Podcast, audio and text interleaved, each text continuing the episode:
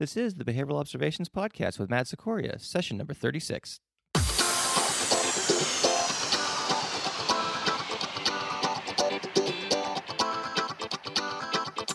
Welcome to the Behavioral Observations Podcast, stimulating talk for today's behavior analysts. Now here's your host, Matt Cicoria. Hey everyone, it's Matt Cicoria, and this is session thirty-six of the Behavioral Observations Podcast. And this is like take five hundred of this introduction, so I apologize if uh, I sound a little ragged here. For some reason or another, the phone keeps on ringing, or the dog barks, or uh, I, I get tongue-tied, or what have you. So I'm going to try to finish this in one final take and uh, get going. So I've got a fun show uh, today about parent training, and I am joined by Brandon Franklin from Clinical Behavior Analysis. And they are doing some really innovative stuff with parent training. They've got a unique protocol that they're using, and Brandon is here to kind of share it with us. So this is something I think we're all going to come out learning something new uh, with, and I think it'll be an episode that you'll really enjoy. So um, before we get to that episode, I do want to let you know that we are sponsored by Britton Behavioral Consulting dot com. That is the independent fieldwork supervision services of one Doctor Lisa Britton. And, you know, it's really hard to find quality supervision sometimes, especially if you are in an area where there's not a lot of behavior analysts. So for those of you in places like Massachusetts and Florida and California where, you know, we're not exactly a dime a dozen, but we're certainly more dense than, say, North Dakota, um... you know, it, it might be a little bit easier finding good supervision, but, you know, with the advent of, of uh, online programs and things like that, people, you know, in all parts of the world starting to become behavior analysts, it requires us to find uh, other types of supervision uh, um, outlets, if you will. And so Lisa has uh, made it her job to provide high-quality independent fieldwork supervision in a distance context. So if you want to find out if uh, being supervised by Lisa is a good fit for you, reach out to her. You can go to Britton Behavioral Consulting dot com forward slash contact and plug in your name and email address and uh, take it from there. That is B R I T T O N, Behavioral Consulting dot com.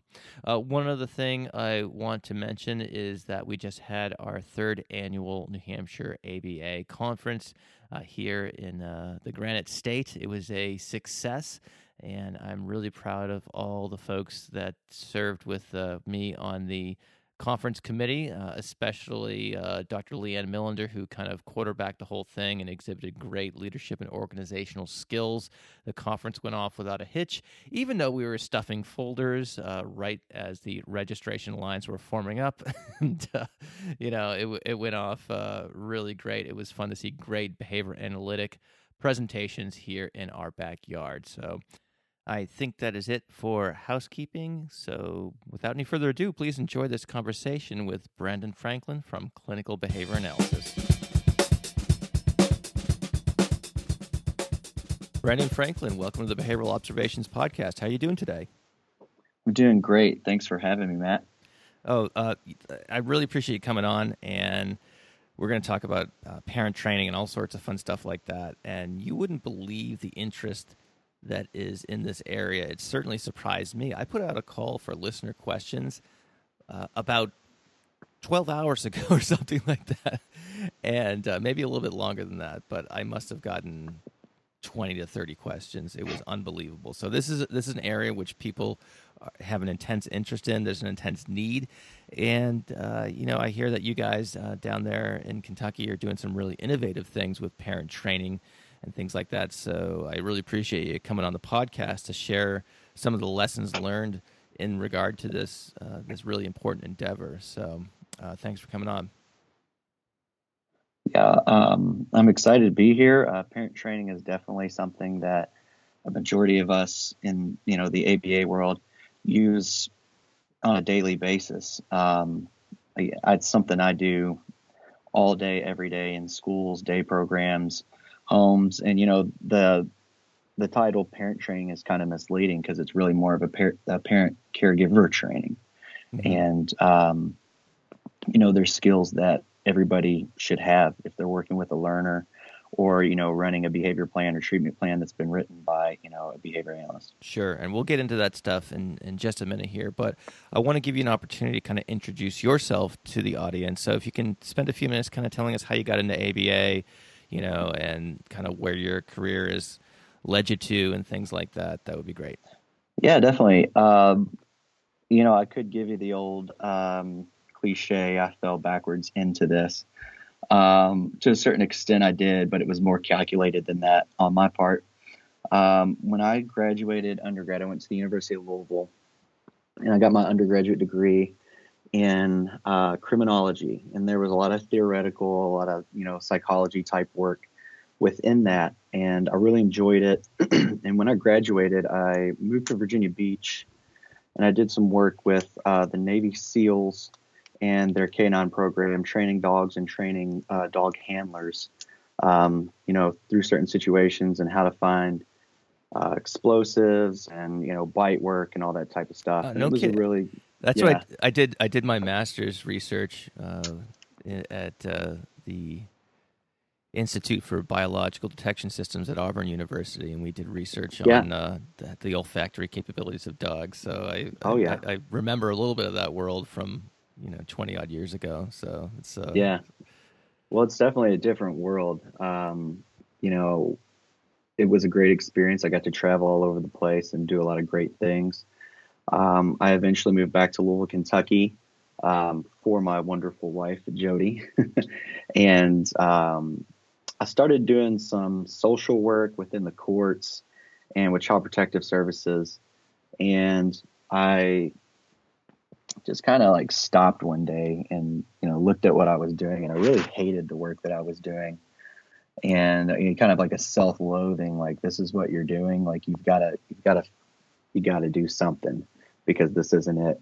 And what, what, uh, someone what was, had mentioned. What was, what was not satisfying about it? What, what was the, everywhere I walked, every house I walked into, I was the bad guy. Um, whenever people would come in, the only real help that we could give them is, okay, I'm going to send you counseling. I'm going to send you counseling. I'm going to send you counseling. And we would just send everybody to counseling.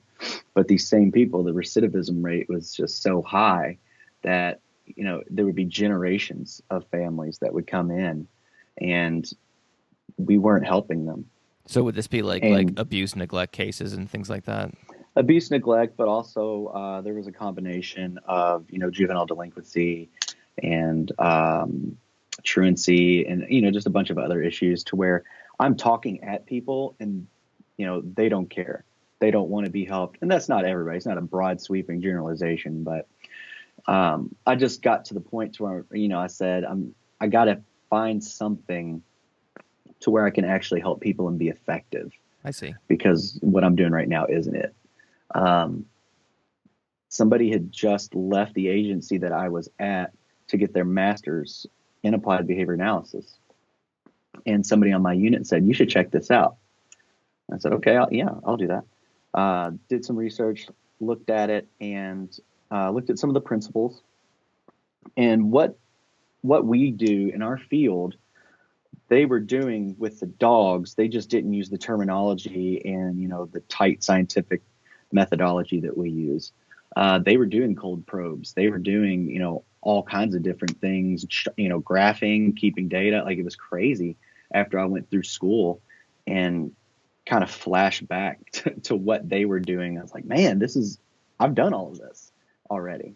Mm-hmm. Um, but anyway, I went to uh, Spalding University in Louisville with uh, Nick Weatherly, who's now at F I T. And I just remember going to his office like once a week, once every other week. And just begging and pleading, like, I will do whatever it takes. I'll work as hard as, as you know, you've ever had anybody work. Uh, mainly because, you know, kind of along the same lines as Greg Hanley, my grades weren't very good.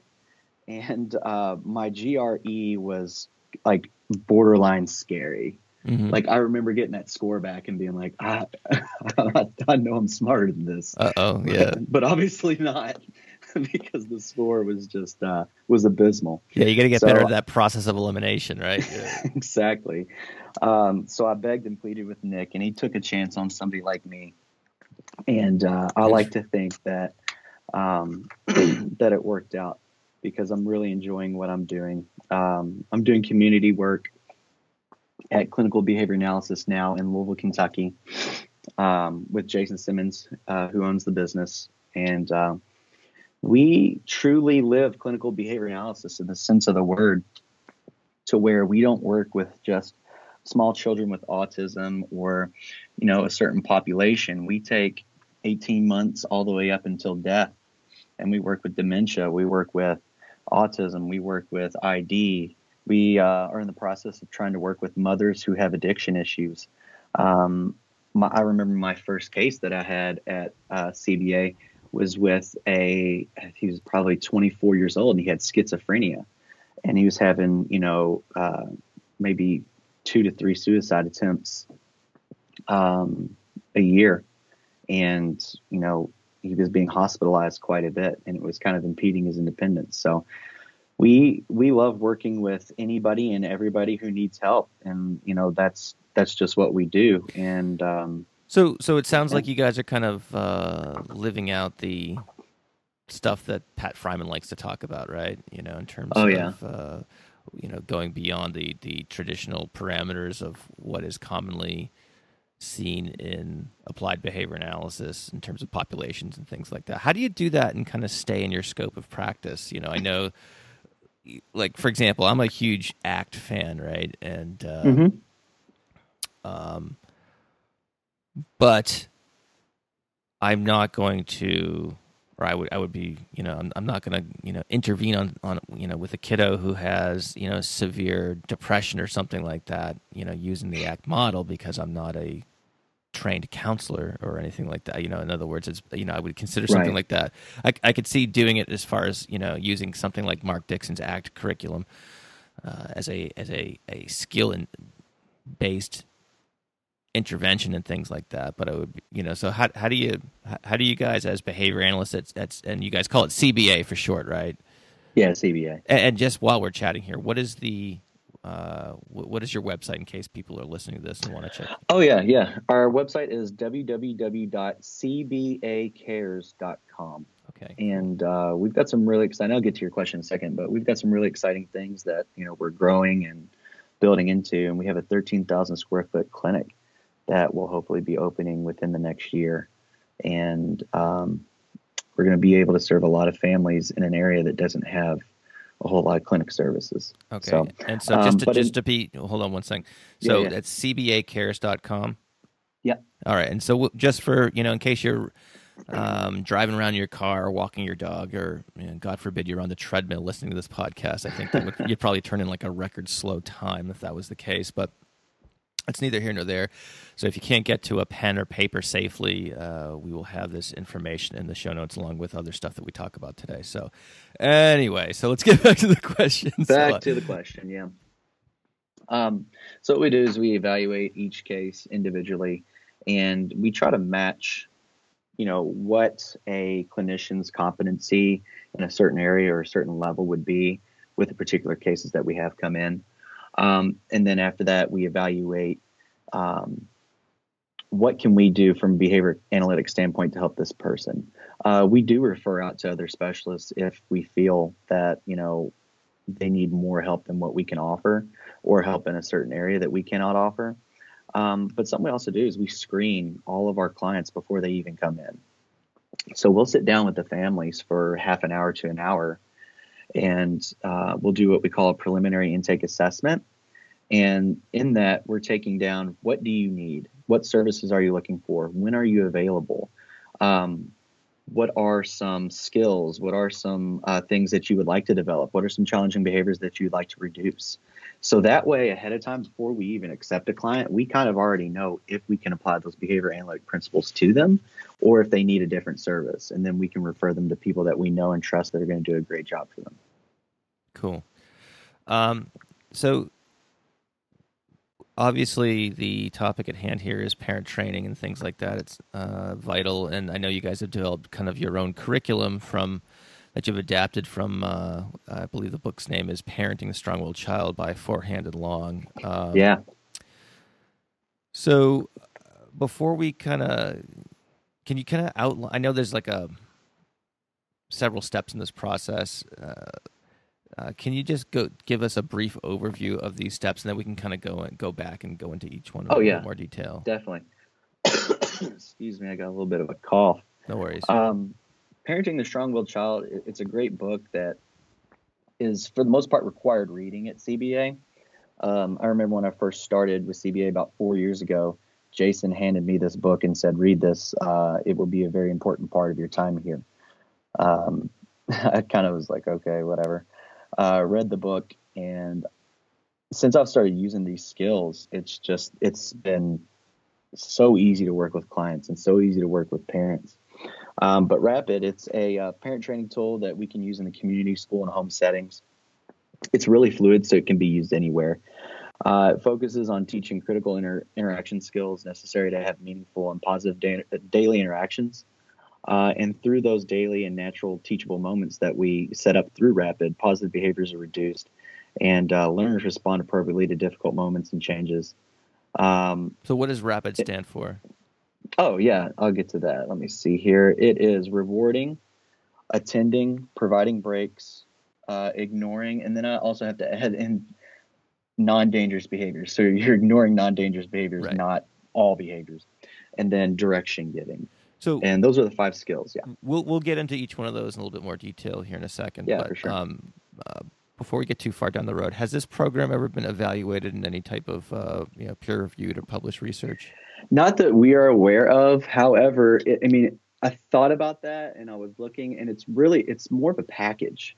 You know, we're packaging behavior analytic principles like differential reinforcement and extinction and positive reinforcement and, you know, punishment and all those different um, all those different characteristics and procedures of behavior analysis. So, you know, I was thinking to myself, like, man, you're right. I haven't seen that in any any peer-reviewed literature. But then, you know, I got to talking about it with Genevieve, and she said, yeah, I'm sorry, Genevieve's hanging out with me here in Winnipeg. She uh, she mentioned, like, hey, it's just a package. Like, don't think too deep into this. Uh, mm-hmm. It's it's all these behavior analytic principles um, that we use every single day, just packaged in a friendly way so parents will buy in and understand what we're talking about without saying, you know, positive reinforcement. We're talking about rewarding, sure, um, and stuff like that. So. And, and and real briefly, what are the outcomes that you've been seeing thus far since you guys have started implementing this? Oh, man, um, they've been awesome. Um, I could give you a million stories. I wish I could uh, post a graph that I have on one of my little guys that I worked with. Um, he was a young man who was having like tantrum and S I B and physical aggression and really didn't have excuse me, didn't have any type of meaningful interaction with his parents. And um, he would just walk in. I remember the first session I had, and he'd walk in and he'd hold up his phone to his mom and go, download this. And she'd go, oh, okay. And, you know, would download it. And he he wouldn't even say thank you. He would just walk back into the room with his phone. And I remember thinking, oh my gosh, I have, like, I have to help this family. They're off in a bad way. Yeah. And, um, the first thing I did was I hit him with the RAPID skills uh, while I was assessing and while I was doing a, you know, a behavior plan, because, you know, all these skills are skills that you're going to write in your behavior plan anyway. Like, parents need to have these skills in order to run your treatment plan, your behavior plan effectively.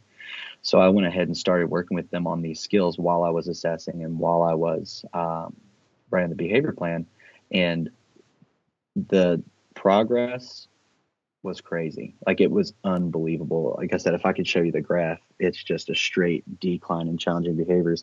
But, you know, aside from all of that, I think it was two months later I walked in, and um, he's at the kitchen table with his parents doing origami. And I'm kind of like, what? Like, what's going on here? Like, why, right. why, who are you, and, and what did you do with that child? Exactly. So he's teaching them origami, and then he like leans over to his mom and hugs her and goes, I love you, mommy. And just look on that mom's face when he said that, I was kind of like, all right, like, this stuff, this works. I knew it would work, but that was, you know, one of the first instances in which I'd really implemented it and uh, got to see the, just the effect that it could have on a family. Uh, so we're seeing great outcomes with it. Um, It's it's it's just a really great system that can help families um, learn to interact with each other, you know, in, a, in an appropriate way that create those meaningful interactions. And um, yeah, I just I just love it. It's a great system. All right, cool, cool. You know, I, I did get my hands on the book, as you know, and uh, oh, yeah. flipped through it and instantly. And, and just to be clear that, you know, I, this is a book that is addressed towards a just a, a non-specific population of, of children. For sure. And uh, I think any of us who are behavior analysts who see other people with kiddos and things like that, you know, another, well, I guess I'll just kind of come to the cut to the chase and say, basically, I, I, I want to, like, hand this out not just to certain friends of mine, but rant to random people on the street, because it's like, like at the grocery store. Yeah. Yes, yes, indeed, yes, indeed, and and go over my own parenting practices. Certainly, uh, you know, I have three children myself, and uh, so it's a good reflection on on uh, you know, kind of what I'm doing as a parent, what are some things I can improve on, and things like that. And again, that's uh, Parenting the Strong-Willed Child. We'll have that information in the show notes at behavioral observations dot com. Uh, so before we get, you know, uh, start talking. What, instead of continuing to extol the, the, the, the, the benefits of this program, let's get into the nitty gritty of it. So it's uh, there's okay. five steps to it. So let's start with uh, with rewarding, I guess. If we'll start there. Yeah. So what we do is we kind of take it, excuse me, out of uh, order that the book has, just because I think it's like our our RAPID. I you know I can't remember the exact order that they are in the book. But, it would be some know, clumsy clumsy. It was, yeah, uh, oh, it's really weird. Yeah. But uh, we walk into, you know, a house and we say RAPID, and it's, you know, sexier like that. Um, so, yeah, rewarding. And uh, rewarding, in you know, is obviously defined as verbally praising or providing tangible items and activities to your learner for something they are currently doing. Um, so what I have to tell parents and what I like to explain to them is, a lot of times when you're giving questions and instructions, questions and instructions, and that's all you're doing, you become very aversive to your learner, uh, and then you become white noise and they start to tune you out or avoid you. And um, I'll, a lot of times what I'll do is I'll walk in, I won't even tell the parents what I'm doing in one of the first sessions, and I'll ask them, I'll say, hey, you know, give me a ten minute session of you guys doing something that you really enjoy together. And um, it's always Thomas, Thomas the Tank Engine. Mm-hmm. And um they'll spend ten minutes, you know, playing with Thomas. And what I'll notice, and I take data on this, I take data on questions and instructions, and then I also take data on reward. It's almost like a baseline that they sure. don't know I'm taking. And they'll sit on the floor and, here, stop. Oh, no, we got to put Thomas on the track. Oh, no, we got to, no, why do you making Thomas do that? No, Thomas shouldn't do that. Here, let me try it. Here, I'll show you. We're, we're going to do this. And it's this, this struggle back and forth between the parent between the child over Thomas and how Thomas is supposed to, you know, work on the train track. So I'll flip that around and I'll show them, you had, you know, forty-nine questions and instructions and you rewarded once.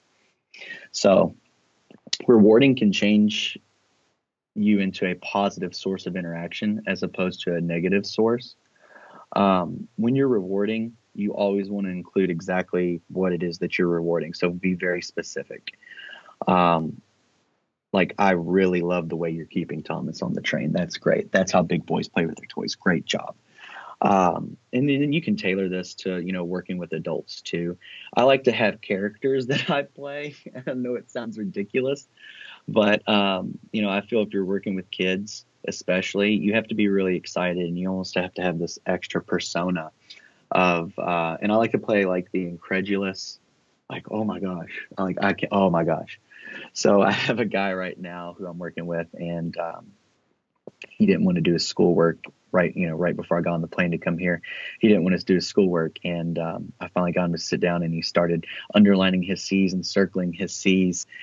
And I remember when he did the first one, he looked up at me for my reaction. I was like, oh my gosh, I like fell out. Oh my gosh, I can't believe that you just did that. That's so amazing. You underlined that C so perfectly, and it's red. Um, this is too much, man. You're doing too great. So his natural reaction, because that is extremely reinforcing to him, is, okay, well, I'm going to underline the next one. And then I got even more, oh, this is too much. You got to stop. All right. Oh, so, you're killing me. This. So just yeah. to kind of make sure I'm on board here yeah. is that you're you're kind of coaching parents how to be – yes. How, how to present with more enthusiasm and things like that. Exactly. And you're working on, you know, letting the child or your learner, whoever you're working with, letting them know that what they're doing is appropriate and you notice it and you're giving them what they need from that. So, and you gotta, you gotta know their functions too. You gotta know if it's, you know, attention, you gotta know if it's an activity, a tangible, um, you know, it's, it really needs to be, you know, specific. And we can say it's this big overall curriculum and program that we're using, but you really need to, you know, specifically make it for your learner, as we do in everything else, uh, individualized. So, but it needs to be specific. It needs to be immediate, and um, you know, it needs to um, fit the function of their of their behavior. So. Cool. So um, let's move on to attending, and uh, unless there's anything else with rewarding that we still need to cover. Oh no no no! Um, attending is the toughest to learn, and it's so tough because it's so close to rewarding that a lot of a lot of times parents get confused uh, between the difference in attending and rewarding. So the difference between attending and rewarding is that attending, you are verbally labeling or you're physically imitating uh, the learner's current positive behavior, as opposed to with rewarding when you say, I really like the way that you're keeping Thomas on on the uh, train tracks. Uh, attending would be, hey, I see you with Thomas on those train tracks. Or you get down and you get a different Thomas or Percy, or I don't know all the characters. I don't want to give too much away here of how much Thomas I watch. But, um, you know, you would get, you know, a train similar to them and make it go on the tracks too and imitate their behavior. And you're showing them that you notice what they're doing positively. And while that's extremely close to rewarding, it's not the same because we don't want to train every time that you're doing something, you need to be handed reinforcement immediately. Um, so it's not praising, it's labeling or imitating because obviously the praising is rewarding. Uh, when you attend, you want to allow your learner to understand what interactions are positive and which ones are negative. And um, I think more so with attending than rewarding because it's not that verbal, I really like what you're doing, but you got to be excited and positive about it as well.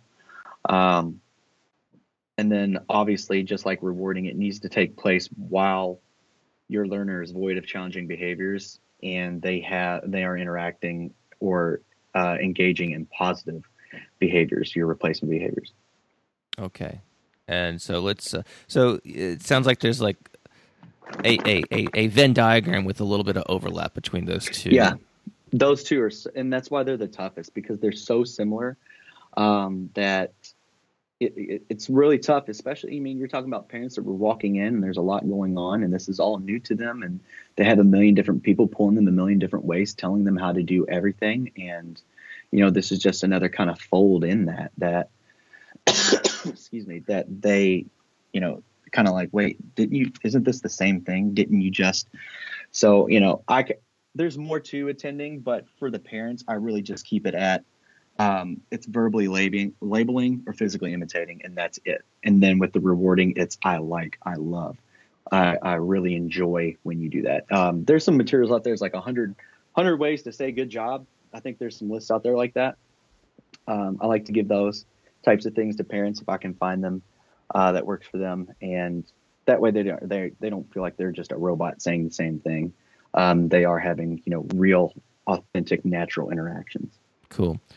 Uh, all right, so providing breaks is next. Tell us a little bit about that. Yeah, providing breaks. I really because it, it's timeout essentially, um, and providing breaks is a punishment. Uh, And I hate using punishment because we do positive behavior support. So I use this as little as possible, but it's not always like a harsh punishment. You know, sometimes a client can be overstimulated.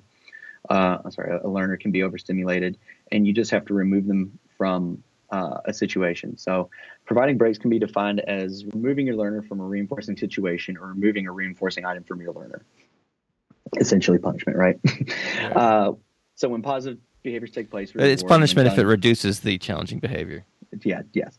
Um, so when providing breaks, you want to take certain factors into consideration. Um, and this is where I really get, get kind of in depth with parents on, listen, I know you're frustrated, but we can't provide breaks in a sense because you're frustrated. We have to make sure that what we're doing with these breaks um, is effectively teaching our learner that their behavior is um, inappropriate and that, you know, we need to change what you're doing. So you got to ask yourself, is the break truly a break? Will your learner be safe during the break? Is the break effectively teaching your learner about their negative behavior at the time? And are you providing uh, long enough or two shorter breaks? So, right. you know, can, yeah. can you just go through that list again? That that, went, that yeah. was good stuff, but it, I just want to make sure I, uh, for yeah, those listening along with it. Yeah. All right. So is the break so, truly a break? Is the break truly a break? Is your learner safe during the break? Uh, is the break effectively teaching your learner about their negative behavior at the time? And, and by, and, by by that you mean there, there's there's it's devoid of reinforcement. Yes, and also it's taking place when the negative behavior happens, uh, because if you're working with a five-year-old and you know they hit their brother, they do something, you know, an hour ago, and you're like, all right, well you're going in timeout now for that, or I'm taking this away because of that. Like, are they really learning from that? Right. So, so you have to make sure, yeah. So it needs to be con- contingent. And, yes, definitely. And are you providing long enough or two shorter breaks? Uh, you wouldn't put a three-year-old in timeout for twenty minutes. And this is where I really have to tell parents, I know you're frustrated, I know you're upset, but we don't want to take those frustrations out through this procedure because you're trying to teach them. Um, you're not trying to, um, you know, force your frustrations upon them. Yeah. And ideally you uh, want them back in the situation, I would imagine. Right. So they can, definitely, you know, so yeah, you want to re-engage so they can, you know, contact reinforcement through those positive behaviors. So what, what are the ways in which you guide parents in terms of setting? Cause of course, I'm sure as any behavior analyst listening to this podcast right now can probably nod their head in agreement with, you know, the age old question, like, you know, how long, right? And um, so do you do you have guidelines that you help parents with in terms of the length of the timeout? I think it's I think it's more of a feel on where that individual client is and, you know, their functioning level and, you know, what they have going on at the time. Um, it it's it's really just a feel. I don't have anything written down that says for this age or for this, you know, person use this amount of time. Now, you know, I will coach them up on that and, you know, hey, timeout is a trigger for this for this kid. Um, let's do it as quick as we possibly can, get them in and out, or maybe find some other way uh, to show them that their um, behavior is inappropriate. And, you know, there's other, you know, we'll get into the other skill in just a second, uh, the ignoring skill. But I, I really have my parents that I work with uh, use the providing breaks as a last resort, um, especially like, when I'm working with adults, I don't even use providing breaks because, you know, they have rights and we can't take things from them. Um, you cannot put them in a corner and tell them sit here for twenty minutes. So providing breaks for me is just a last resort um, because ignoring generally works so well. Um, but yeah, it's, you know, to kind of expand on providing breaks a little bit. Um, what you want to do is you want to make sure that the breaks that you're providing are in like a hallway, a, a kitchen corner, or a parent's bedroom. And I was, you know, presenting some of this yesterday and kind of giving, a, you know, giving examples of, you know, what's the worst place when you're like five years old or, you know, three to five, what's the worst place in the world? It's your parents' bedroom, right? It's like there's nothing in there other than like mom and dad's stuff, and it's super boring. Uh, what you don't want to do is send someone to their own room. You don't want to go to learner's uh, bedroom. Uh, you don't want to send them to the bathroom. You don't want to send them to a closet. And, you know, you don't want them. Yes. Yeah, definitely, like, definitely not the closet, right? Exactly. Uh, you, you know, you're not shutting people in the closet and feeding them crushed potato chips under the door because they had, you know, negative behavior. That just kind of wipes out, you know, what we're working on, this positive interaction. So, and that's just an extreme case. You know, you will have parents who are, you know, go down to the basement and sit there and you're like, whoa, whoa, whoa, whoa, whoa. No, we don't want to exile them from the family and from our current situation. Um, why don't you just sit them over there where you can, you know, you can observe them and make sure that they're safe, but they're also void of reinforcement at the time. And then we'll get them back over here, get them re-engaged, and then, you know, they'll start contacting that reinforcement again. So if there are any, you know, I know there are parents who listen to this podcast as well. Um, And so this question might be geared towards someone who might have perhaps less clinical acumen, but, you know, what are, what's some advice in terms of, you know, again, another age-old kind of timeout question. Uh, and I think that anyone in our field is probably fielded from time to time from, from parents and others is, um, you know, what happens if the kiddo doesn't go to take a break or go to timeout or whatever?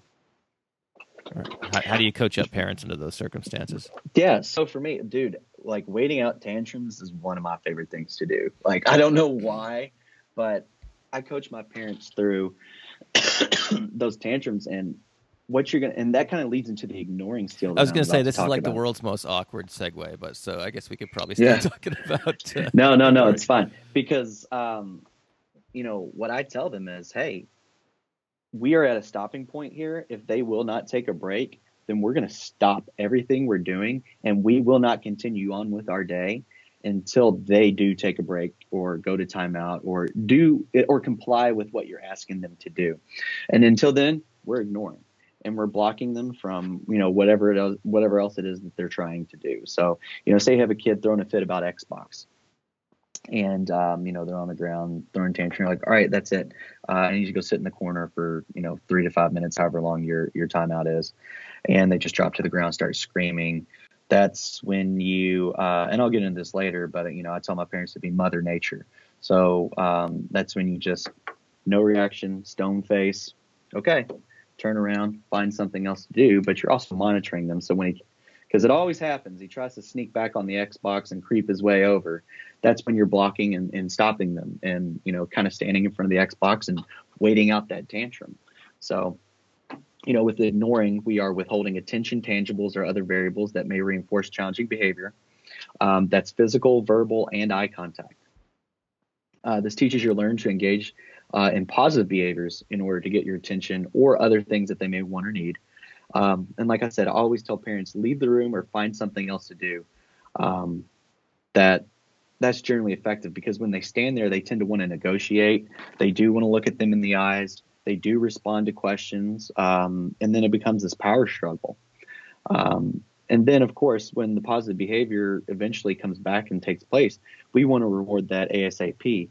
Parents tend to have this idea of, no, you, you acted a fool today, so you're going to wait a little bit longer before you get this. What we're trying to teach this kid or this learner is that when you engage in those positive behaviors, you get what you want. So as soon as that positive behavior takes place, hop all over that and, and, you know, reward them with whatever it is that you're rewarding, rewarding them with. So just to so, recap. Yeah. Oh, I'm sorry. Go ahead.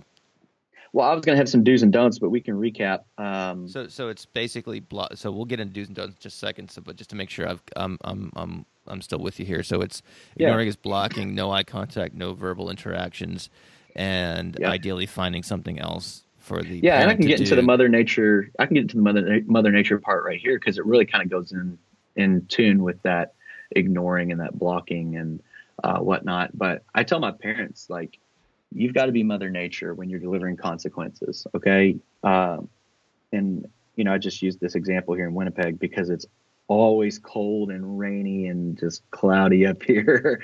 uh, but um, if you're riding down the window in January in Winnipeg uh, and you're rolling down the window, is Mother Nature going to say, oh, no, stop, don't do that. You're going to get so cold. Oh, please, no. Oh, no, no, don't do that. No, it's just cold. You go, oh, my goodness, that's really cold. I need to roll the window up. Just consequences, right? So I told my parents, you have to be Mother Nature. When your learner is engaging in challenging behaviors or heading down that road, you've got to be Mother Nature. Just consequences. No negotiation, no pleading, no begging. Uh, no, oh, no, you know you're not supposed to be doing that. You're going to lose this. You're going to do that.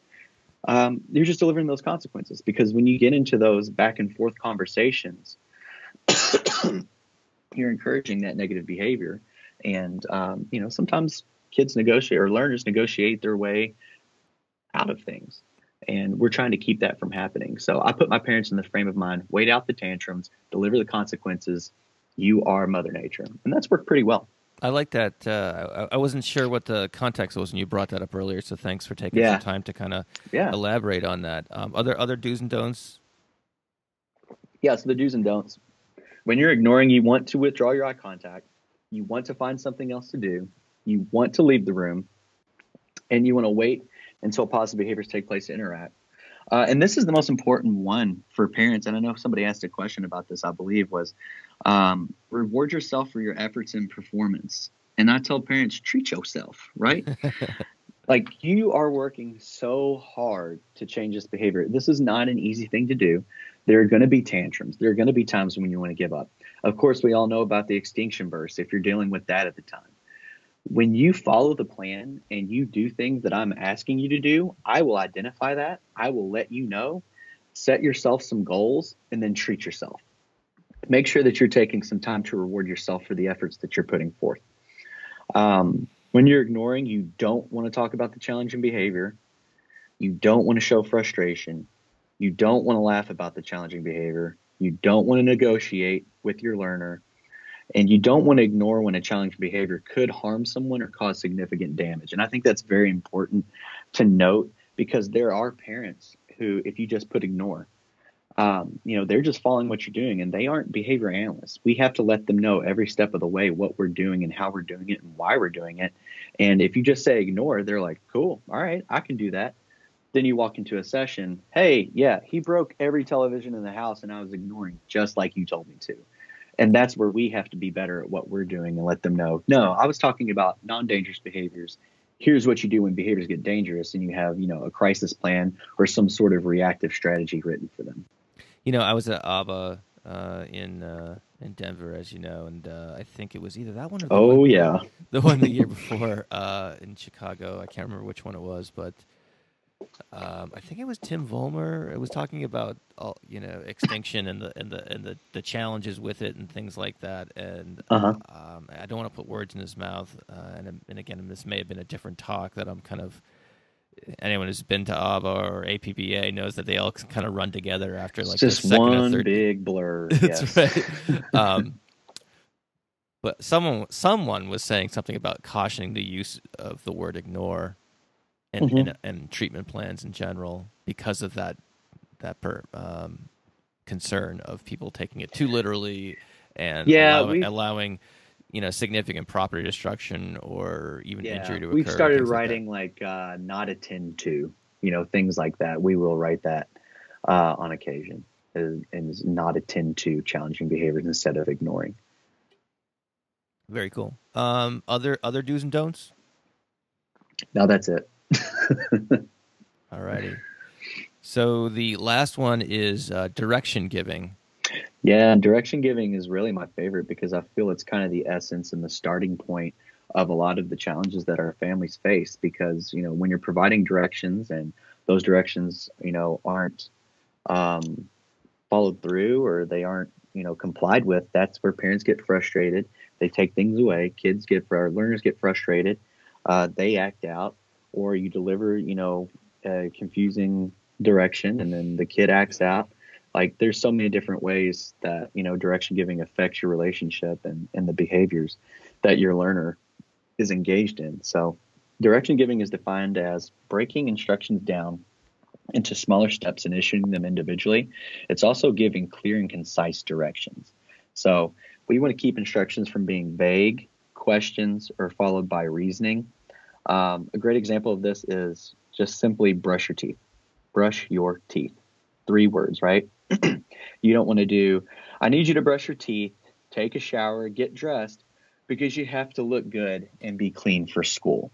Or do you want to brush your teeth?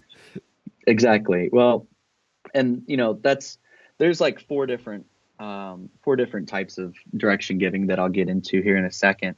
That, yeah, exactly. The questions and, you know, the vagueness and uh, the let's. The let's oh, yes. brush our teeth. Yes, yes. So um, when giving directions, obviously you want to speak clearly and slowly. So everybody listening out there, uh, do as I say, not as I do, because I realize I talk a little fast sometimes. Um, have your learner repeat back what it is they are to complete and by when. So you know that they've absorbed and they've acquired what you're telling them and can repeat it back to you so they know exactly what you're asking them to do. Something that I've done with uh, my parents and my kiddos that I'm working with is I have them uh, complete my, my directions. So, all right, we need to keep our butt in our, and then I'll look at the kid and he'll say, seat. I'm like, awesome. We need to keep our feet on the floor. Okay, and we're working for always Thomas. That's right. And uh, so. Not um, Gordon, because he's a jerk. Yeah, Gordon's a jerk, and Percy, I just hate Percy's face. I don't know why. But um, th- that way they know exactly what they're working for and what they need to do in order to um, contact that reinforcement. So you get some intraverbal fill-ins going on as well. Oh, yeah. Uh, always remind your learner of what they're working for and can earn. And uh, if giving your multiple directions, uh, give them one at a time. So I like to tell parents, excuse me, if you need them to complete like hygienic tasks in the morning, if you want them to brush their teeth, uh, make their bed, get dressed, um, comb their hair, you know, whatever it may be, I always tell them, have so go upstairs and brush your teeth and come down and find me after you're done. Great. You're done brushing your teeth. Go upstairs and get dressed, um, and have them report back to you so you can see that it's done. Um, Because when I start working with parents, a lot of times they'll be like, yeah, morning's a drag. You know, I'll tell them to do all these different things. And, you know, thirty or forty-five minutes will go by and I'll go upstairs to check on them. And they're like, once again, playing with Thomas. and uh, um, so, you know, it kind of builds in a, a foolproof system almost to where, you know, you're keeping track with what they're doing.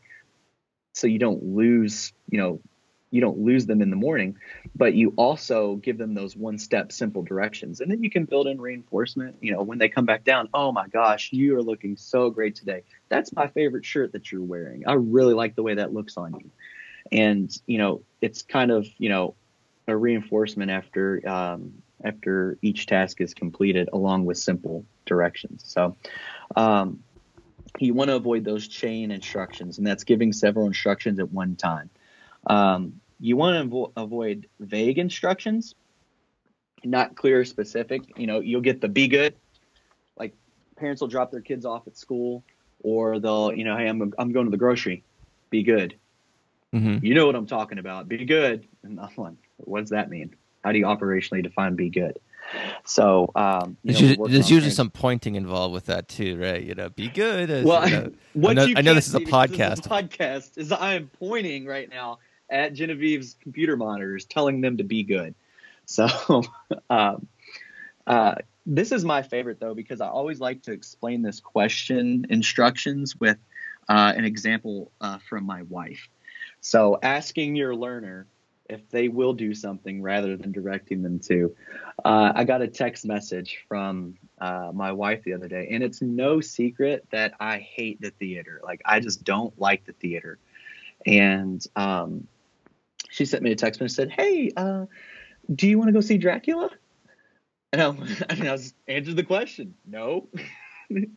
So, you know, I told her, if you want me to go do these things and you want me to go see these things, you have to tell me. You have to say, hey, I want you to go see Dracula with me. You're going to see Dracula with me. So for our parents, do you want to clean your room? No, I don't, but thanks for asking. Uh, we we want to make sure that they are being assertive and letting, you know, their learner know that this is not an option. I'm asking you to do something, and in order for you to get what you want or what you need, you're going to need to complete this task for me. Um, and then the last one, uh, this is a really hard – actually, it's not the last one, second last one. This is a really hard one to break people of because, you know, when we work with kids, we're so involved with what we're doing. And a lot of times we're prompting and we're and we're helping out, and we'll say like, um, let's go do the dishes or let's do this. Um, but when you get to the dishes, you kind of go, all right, do the dishes, buddy. And you're standing there and the kid's kind of looking at you like, well, you said, let's do the dishes. You said we were going to do this together. So if you're truly going to do something with your learner, that's that's fine. You can use let's. But if you're not, we want to avoid those let's instructions because they do get confused or they do get upset when they uh, get to the actual task. And you're kind of like, all right, that's all you, man. So um, the avo- last one. Avoid yeah, go ahead. Plural pro- pronouns. oh, could... yeah, for sure. Oh, all yeah, right. for sure. Last one. Uh, the last one is instructions followed by reasoning. Um, and you're just, you know, time to clean your room because we have company coming over and we don't want this place to look messy. Um, that kind of muddles the instruction. Uh, it also leaves room for negotiation. And then, you know, what if in this specific moment, your learner hasn't been fully prepped, uh, that people are coming over and they have anxiety or they have issues with, you know, people coming to the house. And then you have an all, all of a sudden you have a meltdown. So, excuse me, you might have, you know, too much information that you're giving. And we want to keep them clear, simple, and easy for the learner to understand. All right. So, so remember, the uh, oh, simpler the better. No, that's fine. Remember, simpler the better. Um, you don't have to present a reason or convince anybody. Clear and simple is what you need. And uh, the biggest thing when you give a direction is you want to follow through and make sure that you are um, being consistent in what you're offering your learner and the consequences that you're delivering. Cool. So um, I've got a little bit of a list going on here, so I just want to go through yeah, it yeah. real quick and make sure that uh, we got everything. So um, speak clearly and slowly. Have the learner yes. repeat it back. Uh, oh, sometimes yeah. use a, uh, a kind of a fill-in type statement to mm-hmm. perhaps generate some enthusiasm about it. Um, mm-hmm. uh, well, also that they that you understand that they know exactly what it is, because I'm not telling them beforehand, uh, hey, you know, you have to sit in your seat and you have to keep your feet on the floor. We have reviewed that. And so it's not just simple recitation. It's actual, it's that they know. Uh, 'cause I'll let, you know, fifteen, twenty minutes go by before I ask them again. Uh, and I'm doing that while like we're riding the bus, you know, but in your seat, feet mm-hmm. on the floor, that type of thing. So I'm just kind of, you know, recalling their knowledge of what I'm asking them to do. All right. That's a good clarification. Remind them of what they can earn. Uh, yep. Have them and repeat we should the always instruction be doing back. That. Mm-hmm. Um, reward or praise for com- compliance, avoiding vague instructions. Um, avoid asking the learner if they want to do X, Y, or Z, avoiding the the let's or the we mm-hmm. or any of those type of uh, things. Um, avoid giving instructions followed by reasoning and uh, being consistent with your expectations. Definitely. Consistency is key. It's not just a cliche. It's a way of life. All right. Cool. All right. Wow, that's quite the rundown here, and I think uh, anyone with, with, with kids or anyone who is perhaps a uh, an aunt or uncle or whatever, you know, can uh, yeah, yeah, certainly sure. see uh, see see their their you know uh, uh, learners through through these lenses, or you know certainly can think through the you know how these principles and, and strategies would be helpful.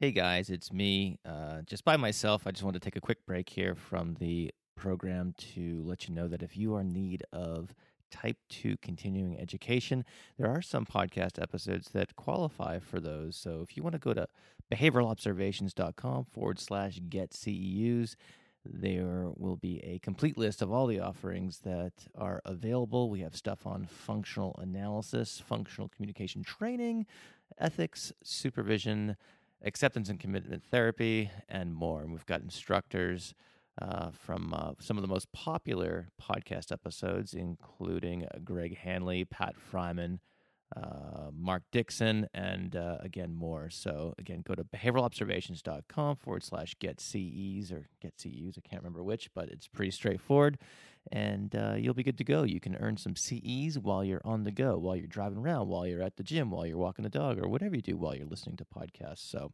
uh, anywho, I uh, just wanted to throw that out there, and uh, let's get back to hearing more from Brandon.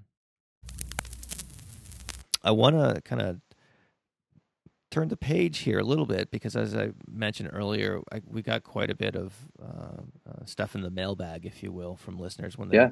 found out we were going to be talking about this topic. So yeah, I was following that last night, and uh, yeah, I was really excited about how much participation you were getting. It was great. Yeah, yeah, totally. And so, and I'm also fully prepared to answer any questions about my hair. I saw. That's right. All right, so guys, for, for those of you who don't know Brandon, he has.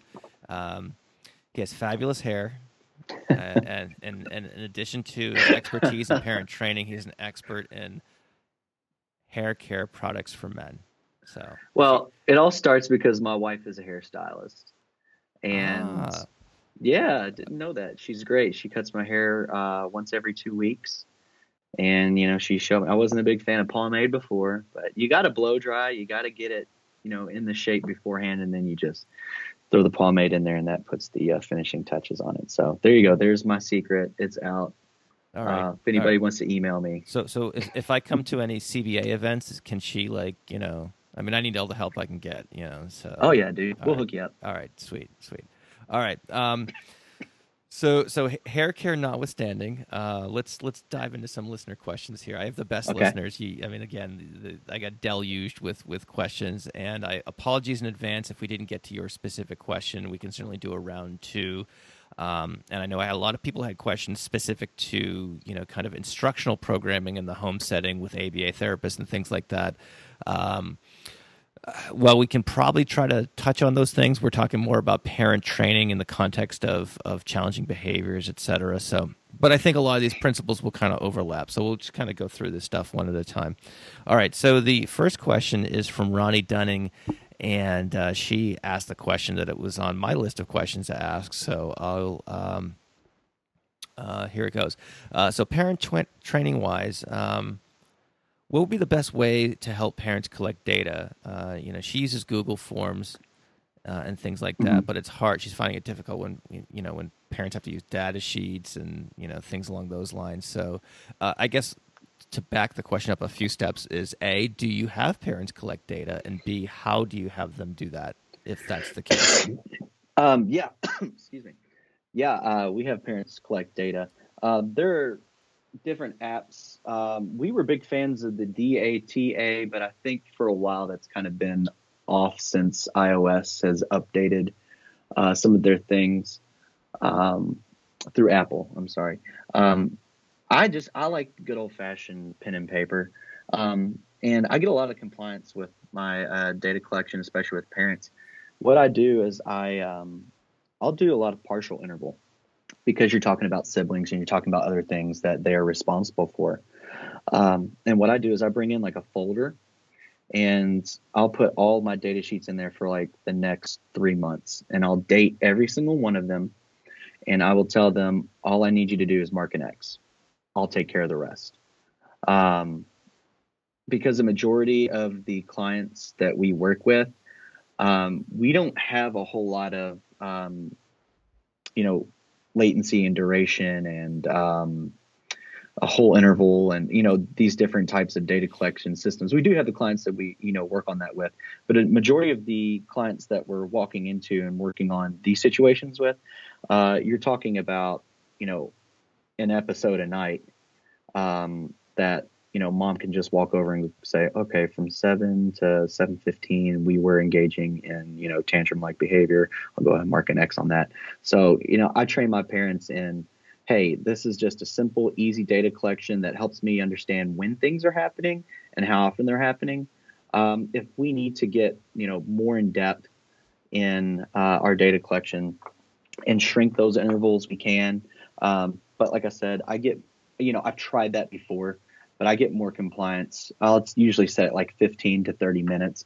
And I also tell the parents, you know, I know with partial interval, technically you're supposed to mark when something doesn't happen either. Mm-hmm. I tell them to leave it. I tell them to leave it blank. Yes. Um, and I could just see like the relief on their face when I tell them, like, oh my gosh. So I only have to mark an X when something happens. And like, yeah, that's all I need. And they're like, wow. And you'll take the old, like, what do you want me to do with the old ones? And I say, leave them. I'll take care of that. All I need you to do is mark an X. And that really helps when, you know, especially like, you know, day program staff or it, it could even be a parent too. Well, I don't have time to do that. You go, oh, really? And you mark an X and you're like, that took, a, you know, I don't say this to them, but, you know, that took a while. Yeah. Um, exactly. So you, they realize when you say, oh, so you can't mark an X, they realize kind of how silly they sound because that's always the excuse. I don't, sure. I don't have time. I've got too many things to do. So when you make it as non-involved and as easy and simple, simple as possible, um, you get more compliance. And you put a lot of that responsibility on yourself.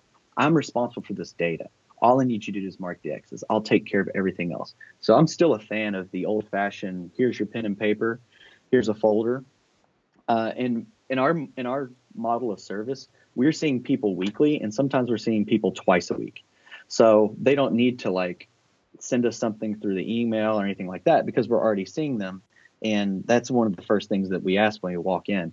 Hey, where's the data folder? I'm going to go ahead and put that in my computer, uh, you know, as we work through the session. So if something happens to it or I don't see you guys, again, I have the most up-to-date data um, that, you know, we have right now. All right, cool, cool. Um, and, you know, I think also what helps with that and probably makes that, you know, uh, doable for parents is I think sometimes people have this idea of data collection as writing the great American novel every time it occurs, and so that oh, yeah. certainly avoids that. So, all right, yeah, so it's like ma- Bill, Cl- like Bill Clinton, keep it simple, stupid. yeah, uh, Mary L- Lally, uh, she said, "Hello, I have some questions about parent training." Mary, glad you asked. Uh, here we go. Uh, first, how how do you monitor follow through after a training? Also, if parents don't collect data or follow through with the training, how do you address this? Okay, we, so... We, and, and just to kind of uh, interrupt yeah. you, I asked a question then interrupted your answer. I apologize. So, but okay. uh, we, well, there's a lot of concerns and, uh, uh, and there's some questions that, that didn't get in the mix about parental compliance and, and things along those yeah. lines. So if you can speak to that Definitely. topic in general as well, that would be awesome. So I guess I'll start by saying that I'll start with the training part. Um, following through after training, like I said, with our model, we are there all the time. Uh, so... What I'm doing is I'm cold probing, I'm observing, I'm taking my own data on their compliance. Uh, and you'll know through the child's behavior or the learner's behavior, you'll know for sure um, if they are doing, you know, what you're asking them to do, because you will see improvement. Uh, and a lot of times parents will come clean. Uh, I'll, I'll be honest with you. I just had a really bad day the other day and I couldn't follow through the program. And instead of, oh, I can't believe you, how dare you? Hey, that's cool. What can we do next time to help you work through that? What's something that we can modify to help you uh, comply with that next time? And, you know, kind of work through their behavior too. So we are constantly doing follow-up training. This is not just a one-time training.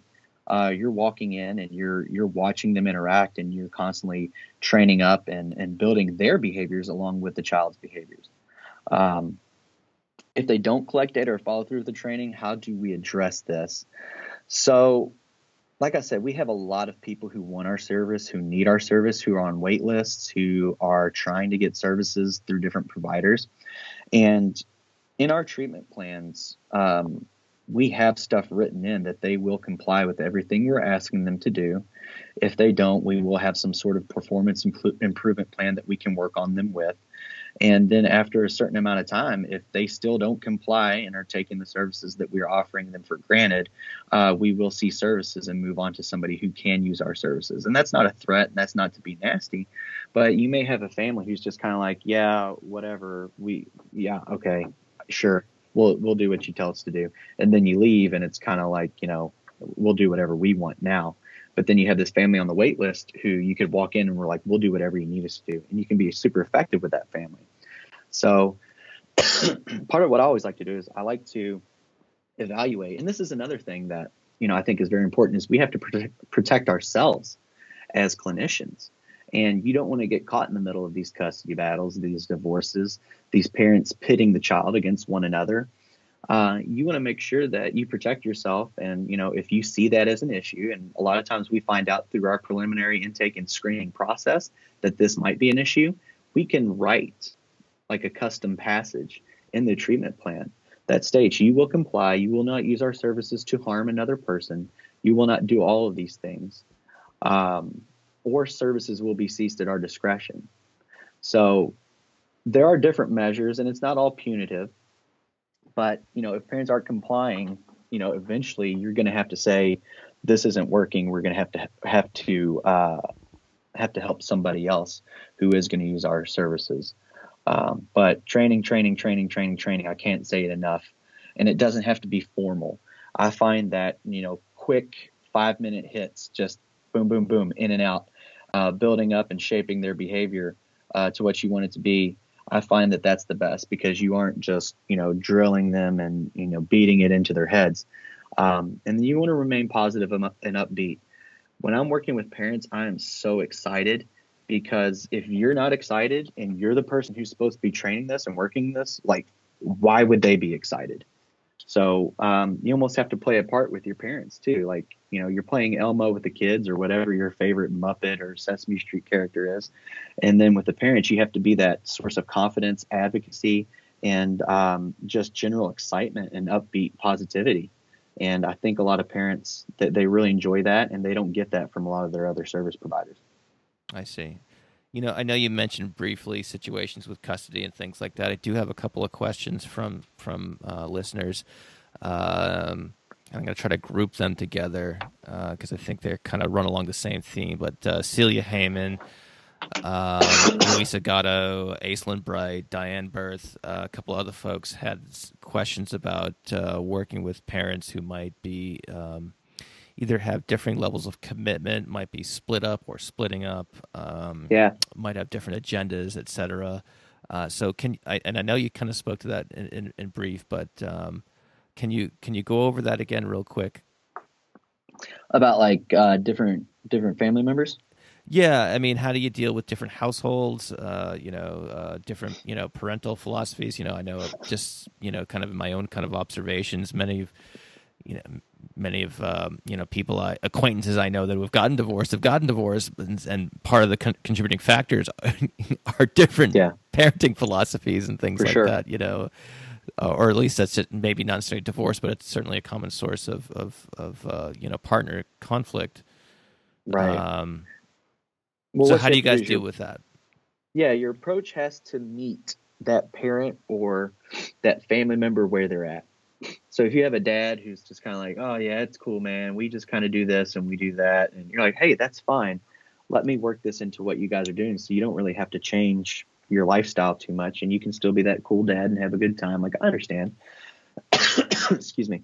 So um, what you can do is you can tailor make, you know, those trainings to meet that parent where they are. And then if you have the mom who's, you know, super uptight and, um, you know, real worried about everything and um, just, you know, kind of uh, high anxiety, you can meet her where she's at and, you know, help her work through that. And, you know, you give the same training just in a different, just in a different way.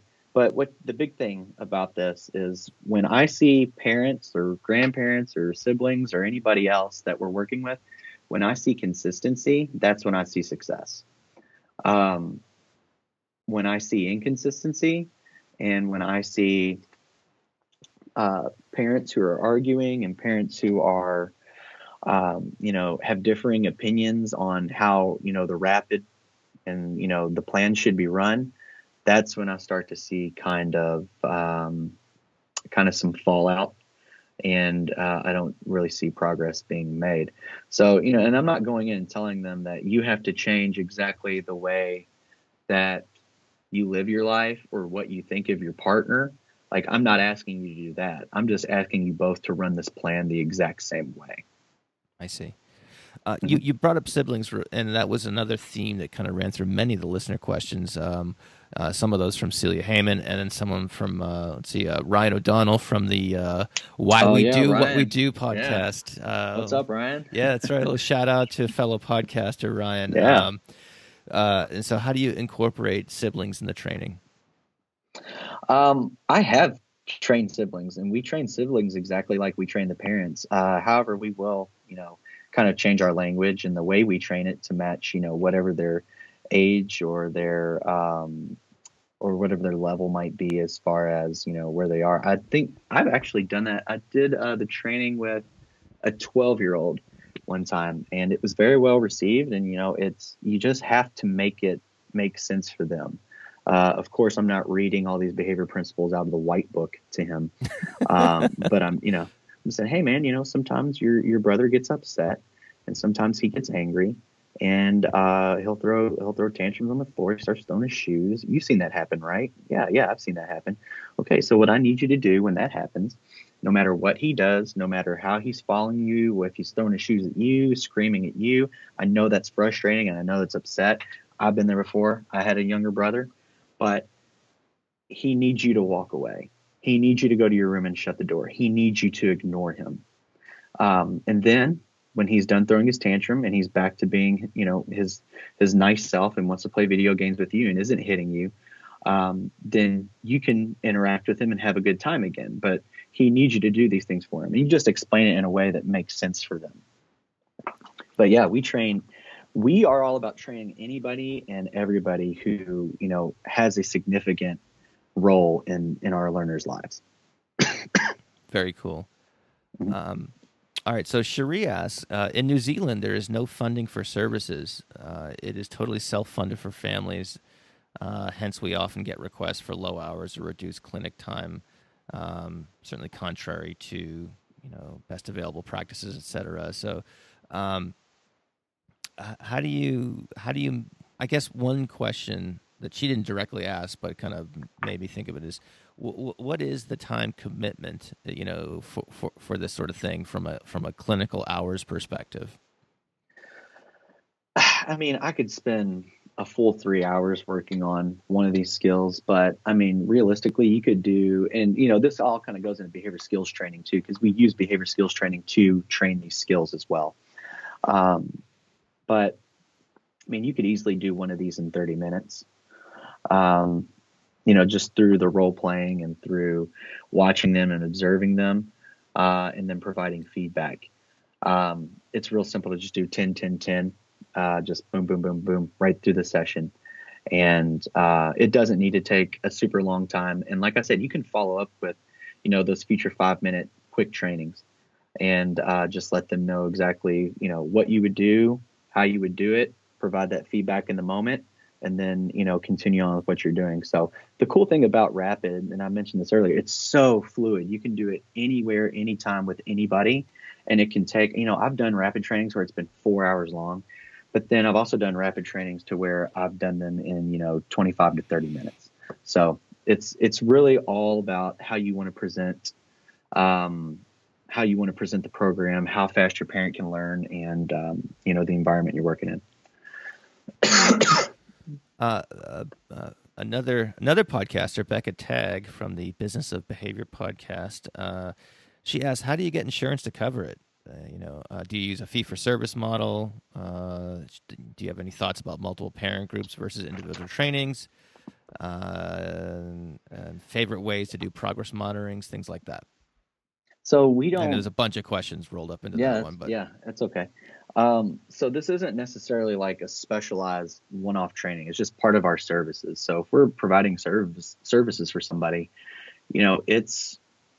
I mean, it's part of the monitoring phase for us. Um, excuse me. We can do some of it in um, while we're assessing and while we're doing behavior support, so that those parents feel, or I'm sorry, the behavior support plan. Uh, so these parents feel as if we are giving them some knowledge and we are giving them some help when we first walk in, and we're not just watching behavior happen and taking data. So, I mean, it's it's just part of our natural service, and insurance does, you know, cover part of that. Um, And I guess you might be talking about more more of the R B Ts um, and, the, and, and what the R B Ts are doing. There are parent training uh, codes that we have um, in our insurance that we can work on that through. But uh, most of the time we just work into our, our regular services. Um, multiple parent groups versus individual trainings. Really, you can do it either way. Like I said, it's so, so simple, so fluid. It's packaged in a way that's easy to understand, but there is no substitute for one-on-one individualized in-person training. Like th- it doesn't get any better than that. In the and, home. You know, in the home. Yeah, um, because, you then, know, the the reason why I want to ask that qualifier right there is because yeah. I did have some school-based B C B As, uh, Lauren Molnar and my, uh, my good friend Karen Davis, um, uh-huh. excuse me, who work for school districts, and they get asked about parent training all the time. Oh yeah. And, and yeah, certainly and I've, tra- I've trained this to teachers before too. Like they can use this just as easily as, as parents can, but can they use it? And I mean, certainly many school districts aren't sending teachers out into the home settings and things like that. Have you seen this done, or have you done this in a situation where parents come in to a, um, a, a different setting to receive the training? And if so, what outcomes have you seen from this process? Well, I can't necessarily tell you about the outcomes on that, because we have given the training before to like parent groups and to, um, you know, privately contracted companies that, you know, just wanted the training and that was it. So I can't really speak on their outcomes. Um, but it's generally well received. And what we'll do is we'll do, you know, just a, um, kind of customized behavior skills training within that, not really a workshop, but we'll do breakouts and we'll, we'll do the skills at each one of the tables and, you know, kind of role play and give them feedback in that too. So, uh, yeah, people have gotten it from, you know, uh, a myriad of different environments. Uh, the teachers don't come to the home to get the training. Um, if the funding source allows us, we are more than happy to go to the school and provide the training in the classroom. I actually have a client right now uh, that I'm working on RAPID skills with the teacher, and I'm in the classroom, and, you know, I'm kind of hanging out, and when something happens, I'm modeling and showing her, and, you know, kind of giving her that look from the back of the room. How's when you need a reward, you need to, hey, all right, now you need to ignore this. And I'm working her through those issues. And I understand that everybody doesn't have the, the opportunity or the funding sources for that. So it might be a little tougher for, for some of your listeners, but excuse me. Um, that's, that's what I'm doing in, in the school. Well, uh, can you speak to developing kind of parental confidence? You know, uh, Linnell Kelly asked a, a, a question, and I think the crux of it is basically um, uh, some parents she works with need a lot of reassurance, a lot oh, of yeah. holding and things like that. And the concern is ultimately they won't do this when, you know, outside of the direct training or supervision context. So can you talk about how yeah. to, I guess, build up someone's uh, confidence yeah. to implement this stuff? Well, what's going to happen is they are going to be skeptical at first, or they are going to be a little kind of like, oh, I don't know, that seems like a lot of trouble. But when they see the success that you have with the learner, they're going to be, they're, they're going to want it. They're going to say, how did, how did you do that? And of course, they're going to have to get the, through the, well, you're new phase. There's always that, well, you're new to this person. Uh, once you get through that, you know, if they are having a little trouble buying in and they see the positive outcomes, they're, they're going to want that for themselves. So they'll buy in after that. Um, But, you know, it's just reassuring the parents. And, you know, I tell them about the mother nature part, of course. Um, the big one is going to be tantrums. You know, when they're having a tantrum, they're kind of like, all right, we're back to where we were before. So what I like to tell them is your learner's tantrum is you taking the control back. Like what you're hearing right now and what you're experiencing is because they aren't getting what they want through the easier, negative, challenging behaviors that they're used to getting them through. You're taking control back and reversing this cycle. And then I can see it in their face. Oh, you're right. You know, you know, and it's that funny. Gives them, yeah. Uh, sorry to cut you off, but that, no, you're fine. That, that, that layman's language, you're taking control back. Sometimes we have to fight against that as behavior analysts, uh, certainly. Yeah. Um, but I think in that context, that's such a great way oh, yeah. to phrase it because that, They understand know, it. Yeah, yeah, and and as much as we try not to set up situations as as power struggles over, you know, right. perceived control and things like that, I could see where that would work perfectly for that application. Well, so I wanted to kind of and, blurt that out as a, before yeah. I forgot it. No, that's fine. And one of the first things they always tell you, you know, when you walk in, I feel like I don't, I feel like I don't have any power or control over my own life right now.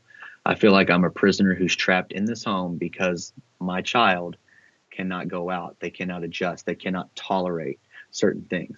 So you really play to that. You know, whatever they tell you, it, it's, I feel like I don't have control of my life or my household anymore. So then when they are encountering a situation, you're using their own words and the things that they're, you know, because you always ask, what do you want out of this? I want my life back.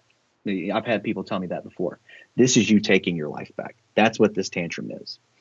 Um, always remember the stress that parents are under. You have to be empathetic. Um, technically, we're there to work with the client, but you also have to understand that the family is your client, okay? And in order for this to work and be successful, everybody has to be on the same page. And if a parent's having a tough day, who's to say that you can't hear them out? Hey, and I don't like to use the word understand because I don't understand. Number one, I'm not a parent. Number two, I don't have a child with de- developmental disabilities. I say, I hear you. I can, I hear what you're saying, and I'm going to do the best to try to help you out through this situation. And here's some ways that we can move forward through this. Um, what and what I like to do is, and you know, you'll get parents who, one of the first things they'll ask you is, is this something that I've done? Is this my fault? How could this have happened? And uh, my good friend Bob Ross at uh, Beacon up in uh, the northeastern part, um, one night, I'm sure it was in a in a drunken stupor or whatever it may have been. But, um, you know, we get into these conversations, and he taught me something extremely important, very valuable uh, one night. And he said, m- you know, make the parents tell you that, that they want to change. Make them tell you, because you can come in and say, we're going to change. We're going to do this. We're going to do that. have the parents tell you. And he said, do it in a way that says, do you do you feel as if the way things are going right now, do you feel like this is working for you? And the parents will more than likely say, no, this this isn't working. Okay, so do you feel as if you want to change your life? Do you want to feel as if you want to change the way things work around here? I can help you do that. Do you want to change this? And then they'll say yes. And I get into the talk because, you know, they'll ask me, is this my fault? And without just saying yes, because we all know history of reinforcement and, you know, all those types of things. Yeah, the short answer is yes, but. Yes, the short answer is this. But what I tell them is, don't beat yourself up. I'm here for a reason. I'm here to help you. You are responsible for so much more than just behavior. You're responsible for making dinner, doing laundry, getting brother and sister to soccer practice, schoolwork, uh, cleaning the house, making sure the dog's fed. There are a million different things that you are responsible for. Sometimes it's just easier for you to give in the, to the behavior and reinforce those negative behaviors, and that's okay. What I'm here to do is I'll come in three to six hours a week, however long, you know, whatever I may have with the family, and I'm going to work, excuse me, strictly on behavior. I can wait those tantrums out. I can do those things. You can't always do that, and that's okay, and that's why we're here.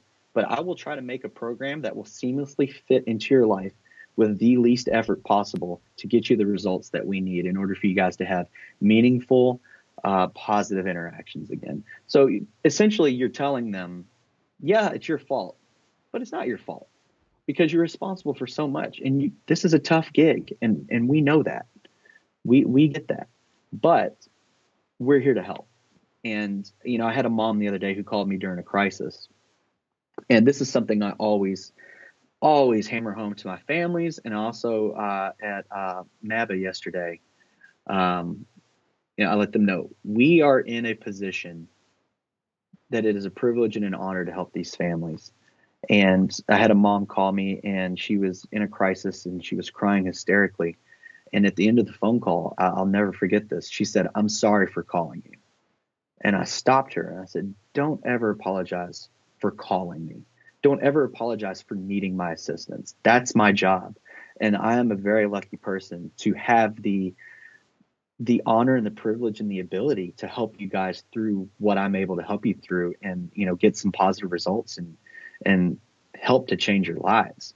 And, you know, we have to go into every case with our parents and with our learners with that same attitude, that we are so lucky to be able to have a positive impact on people's lives. And we can't forget that.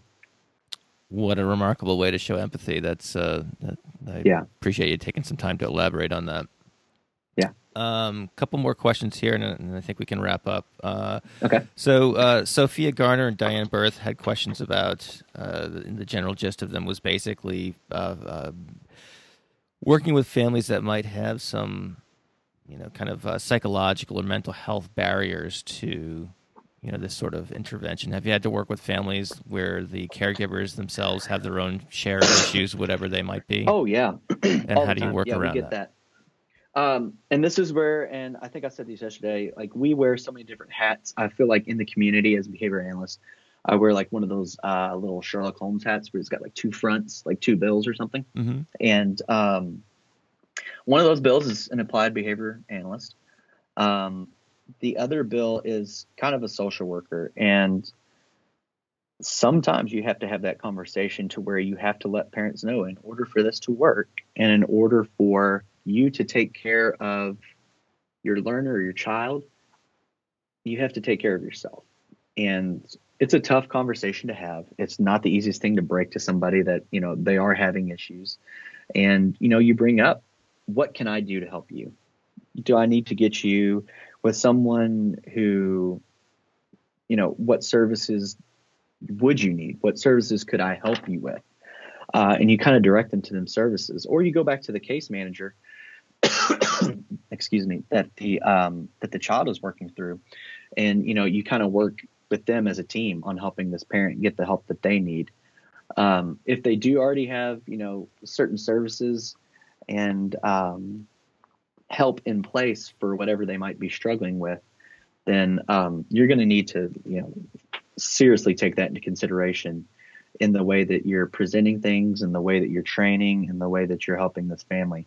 But I find most of the time that the parents, that when they are in that situation, they don't have the help they need. Because when they get the help, they'll tell you, but you don't notice it as much. Like, it's not an issue when they have the help and support in place.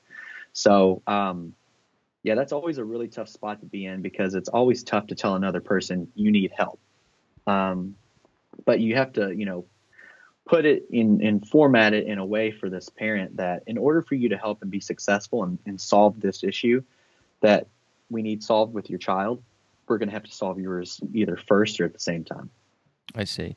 And then um, Shibata uh, Deshpande and uh, Sarah DeGaio uh, had questions about cultural competence, uh, both generally and also uh, Sarah's question was more specific towards uh, uh, Uh, people with uh, English as a second language and, and things like oh, that. Yeah. So um, what, um, what some, uh, recommendations, strategies, et cetera, that you would suggest for us to be, you know, kind of culturally competent practitioners? Well, it's all through, it's all throughout that preliminary intake, intake assessment and the uh, screening that we do. Because we do find out that information uh, from people, and you know, there's certain beliefs and certain cultures, or if they don't speak um, English, um, or if they do speak limited English, um, because you have, if you're going to do that, you got to have a translator. I mean, there's no other way around that. Um, you don't want to work through a family member. Um, that's not ideal um, because you need to have that third party, um, and then conflict of interest and whatnot. So.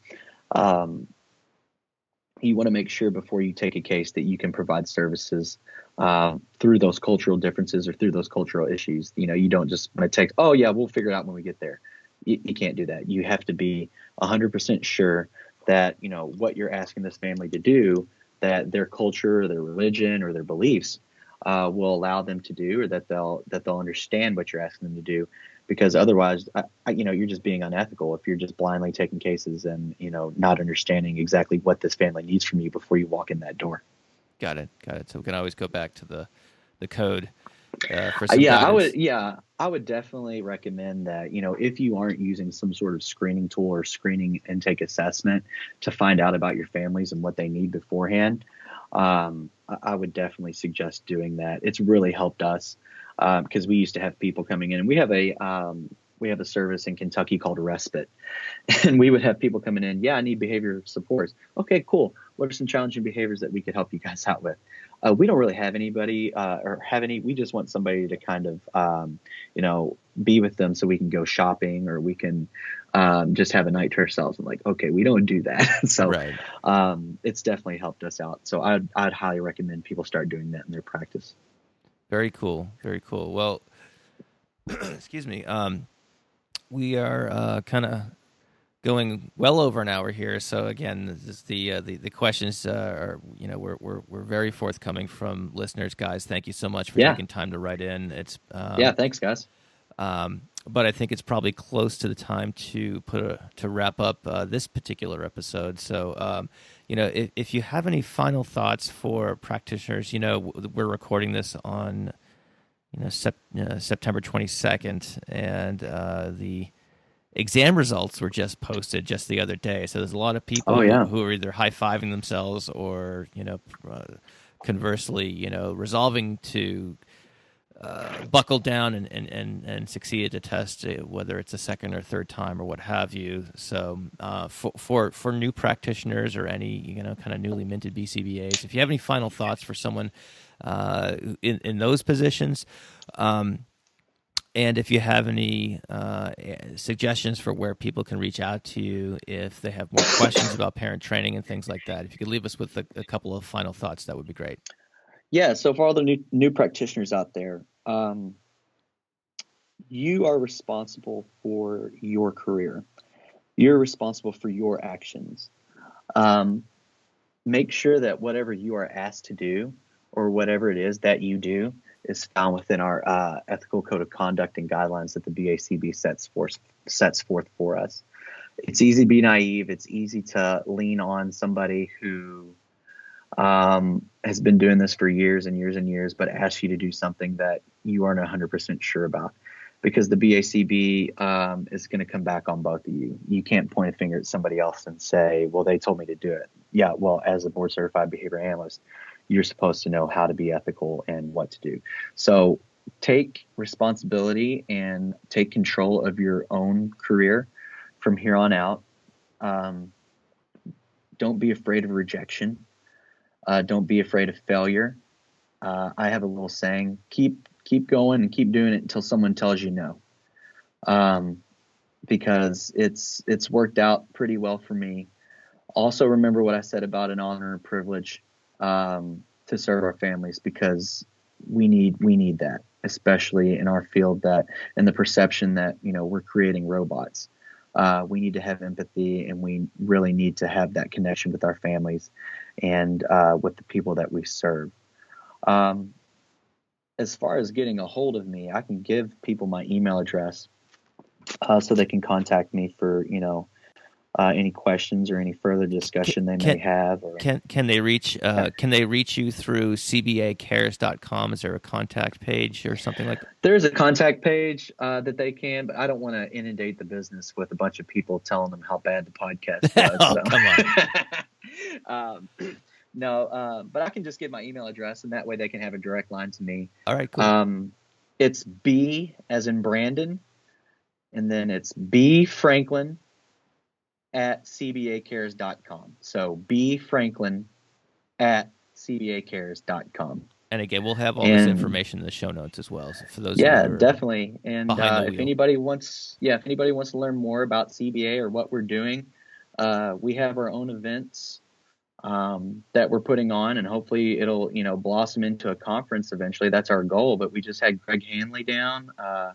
we had Tim Courtney doing an ethics and supervision talk. It was a it was a great event. Um, we're, we're exploding, man. We're growing, and, uh, we're going to need a lot of board certified behavior analysts, and Kentucky's a great place to live. So if you're interested in a new challenge with a company that really emphasizes culture of a behavior analytic nature and gives you opportunities to learn and grow as a professional, uh, give us a look, give us a shout, and we'll be happy to talk to you and, uh, hopefully give you uh, a home and a career where you can blossom. Very cool. All right, Brandon, yeah. This has been great fun. Thanks for coming on the show. Thank you, Matt. I really appreciate appreciate the opportunity, and uh, I really appreciate what you're doing for our field. Um, through dissemination, we meet, we need more stuff like this, and uh, keep doing what you're doing. Big fan, and uh, I'll see you very soon. Awesome. Thanks. All right. See you, buddy. Bye. All right, really good stuff from Brandon, and I really appreciate the time he took to come uh, drop by the podcast. So if you want any more information on what they're doing down there in Kentucky, go to c b a cares dot com. Let's see, what else? A big thanks to Lisa Britton for sponsoring the show, Britton Behavioral Consulting dot com. And if you enjoyed the show, or if you enjoy any of the shows, and you haven't yet left a...